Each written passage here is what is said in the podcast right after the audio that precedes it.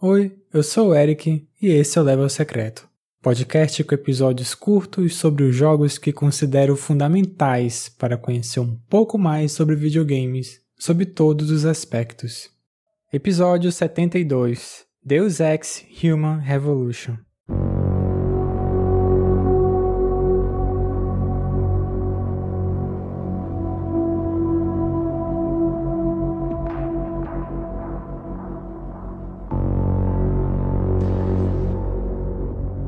Deus Ex Human Revolution foi lançado em agosto de 2011 para PC, PlayStation 3, Xbox 360 e Wii U um tempo depois. É um jogo que se passa em 2027 e aborda uma temática cyberpunk, onde megacorporações privadas têm um grande poder de influência para subjugar os governos pelo mundo, inclusive em força militar. Human Revolution é uma prequel da série, se passando 25 anos antes do primeiro Deus Ex, mas a intenção nem sempre foi essa. O projeto inicialmente era para ser uma sequência do segundo jogo, o Invisible War de 2003. Os desenvolvedores idealizaram vários planos para um futuro Deus Ex 3, até mesmo em escopo de mundo aberto. Porém, a produção foi interrompida em 2005 pela quebra da Eidos Interactive, que foi comprada por uma outra proprietária. De 2007 em diante é que o projeto que viria a ser o Human Revolution começou a ser trabalhado. No seu lançamento, a Eidos já era propriedade da Square Enix, isso a partir de 2009. Pelo próprio subtítulo Human Revolution, já dá a entender que o foco do jogo é trabalhar no tema do transhumanismo. No enredo existe a tecnologia dos augmentations, que é o nome dado aos aprimoramentos cibernéticos, órgãos artificiais capazes de melhorar a qualidade de vida do corpo humano. Isso gerou uma nova divisão social entre as pessoas aprimoradas e as normais, por assim dizer.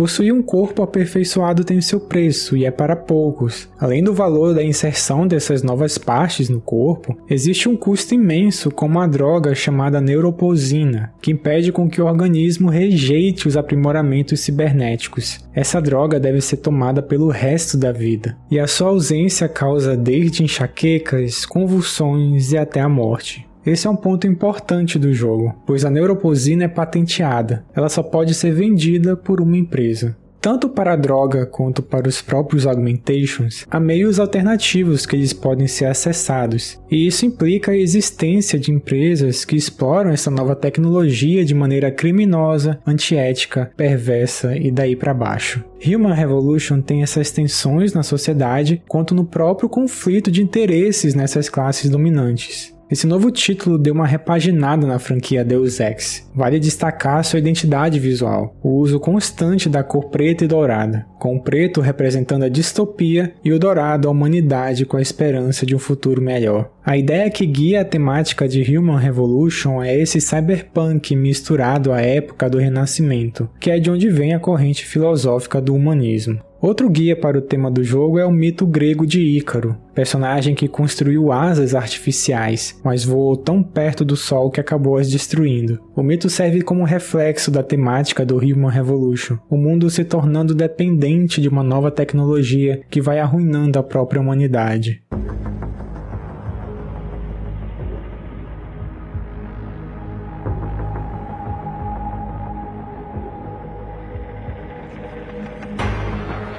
No meio de todo esse contexto, o jogador vive na pele do personagem Adam Jensen. Ele é chefe de segurança das indústrias de biotecnologia chamada de Serif. O jogo começa com Jensen preparando a segurança da sede da empresa, que vai receber uma reunião importante para discutir a regulação dos augmentations. Nesse evento, uma cientista da empresa e ex-namorada do nosso protagonista, Megan Reed, vai usar essa oportunidade para apresentar sua descoberta revolucionária, que vai permitir que as pessoas aprimoradas não necessitem mais de drogas como a neuroposina. Enquanto Jensen conversa com seu chefe, David Serif, a empresa é atacada e o jogador precisa ver o que está rolando. Nisso, o Human Revolution apresenta sua gameplay, com Jensen enfrentando soldados armados, que são liderados por aprimorados bastante desenvolvidos. O jogador anda pelos cenários testemunhando suas ações que causam terror no local. Ao tentar defender a Mega, o nosso protagonista acaba levando um tiro na cabeça. No fim, esses terroristas misteriosos acabam matando todos que encontram.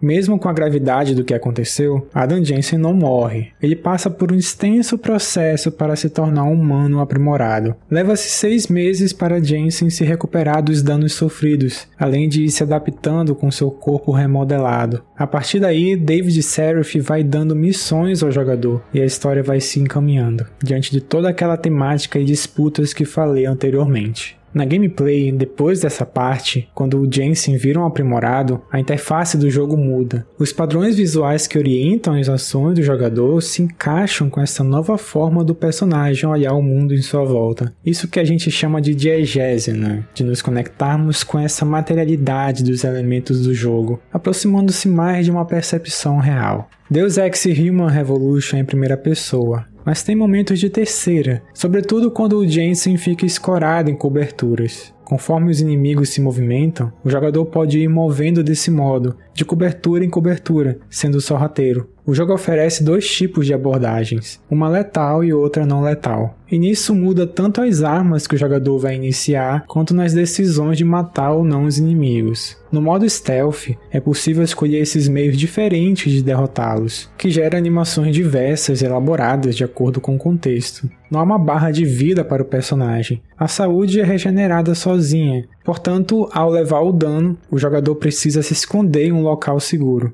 Como falei na questão do stealth, é uma boa hora de falar que o Deus Ex, como franquia, consiste em jogos do gênero Immersive Sim. Human Revolution tem essa perspectiva em primeira pessoa, Há um combate com uma ideia de tiro como foco, mas o jogo oferece ferramentas diversas para chegar nos objetivos. O Adam Jensen pode ser desenvolvido de maneiras diferentes de acordo com o estilo que cada jogador preferir. Falar essas palavras dá a entender que esses jogos têm elementos de RPG, que é o que dizem para qualquer um que não tem uma linearidade na evolução do personagem. Human Revolution vai te dando pontos de experiência por várias coisinhas que vão sendo feitas, seja no combate, no stealth, em hackear alguma coisa, entrar em um duto de ar explorando um caminho alternativo e nas próprias interações sociais com NPCs. Tanto a exploração do cenário quanto do potencial do que o seu personagem pode fazer ajuda a aprimorar ainda mais o Adam Jensen. Evoluir de nível aqui é o jogador ganhar um ponto de praxis, que serve para ir desbloqueando uma árvore de habilidades, aprendendo novos verbos ou melhorando o que o Jensen já sabe fazer. Esse ponto de praxis pode ser adquirido por experiência ou alguns deles raramente são encontrados pelo jogo.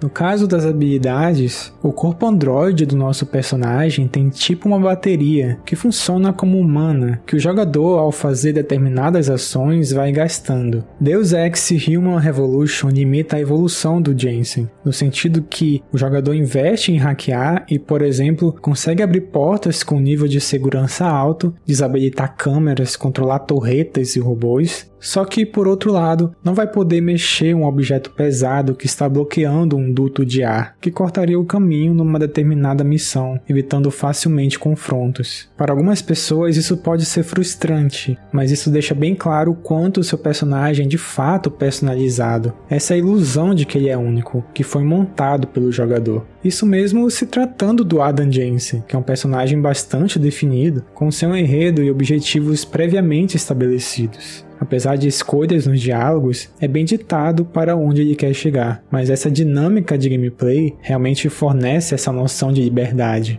Há a sensação da ausência dos aprimoramentos que o jogador não pode desenvolver.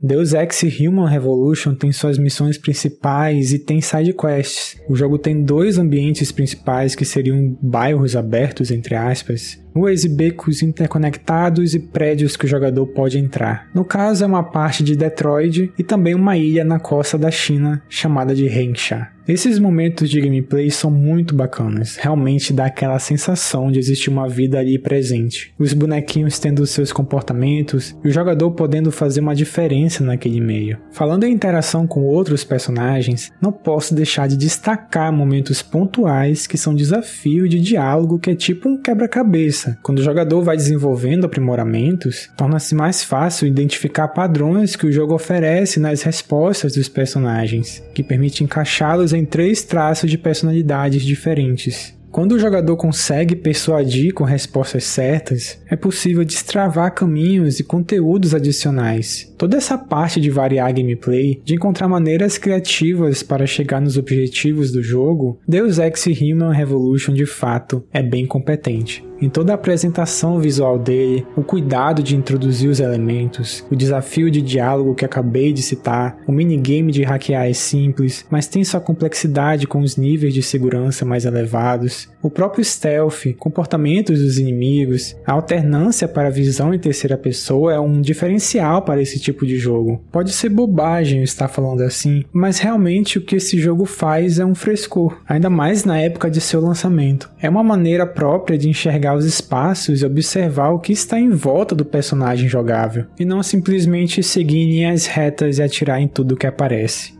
A coisa mais fraca de Human Revolution são as batalhas contra chefes, e isso é um consenso. É tão ruim que seria melhor colocar uma cutscene e ficar assistindo os bonecos brigando. Olha que a versão que joguei foi a Director's Cut, que dizem que melhoraram essas batalhas. É decepcionante, pois falei tanto do cuidado na parte positiva do jogo, e a batalha contra chefes seria um momento de saciar uma expectativa de vingança do que foi feito no prólogo, e ali na execução acaba sendo ruim. O que pode explicar isso é que as batalhas contra os chefes foram feitas por um estúdio terceirizado. Aí dá para notar que é um negócio deslocado do resto da experiência de gameplay.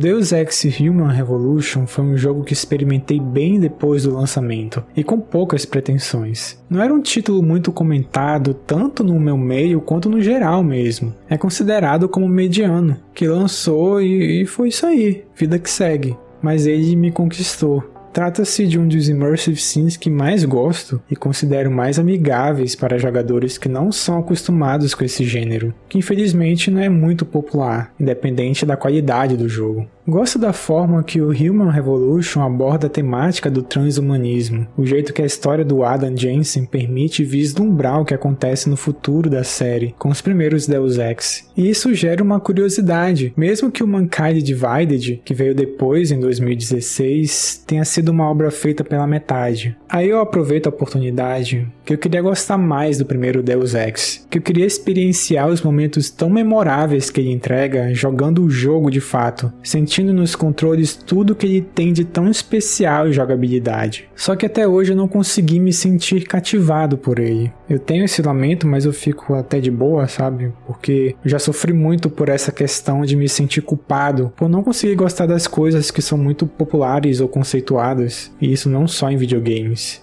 A experiência que tive com Deus Ex Human Revolution não substitui o original, de fato não tem a mesma importância na indústria, mas ele tem o seu mérito. Human Revolution me permitiu vivenciar uma experiência genuína de Immersive Sim, e diante do que foi lançado depois dele, é uma das obras com temática cyberpunk mais robustas que podemos encontrar nos videogames. Disso eu não tenho a menor dúvida, e sempre faço questão de recomendá-lo a qualquer entusiasta desse tema.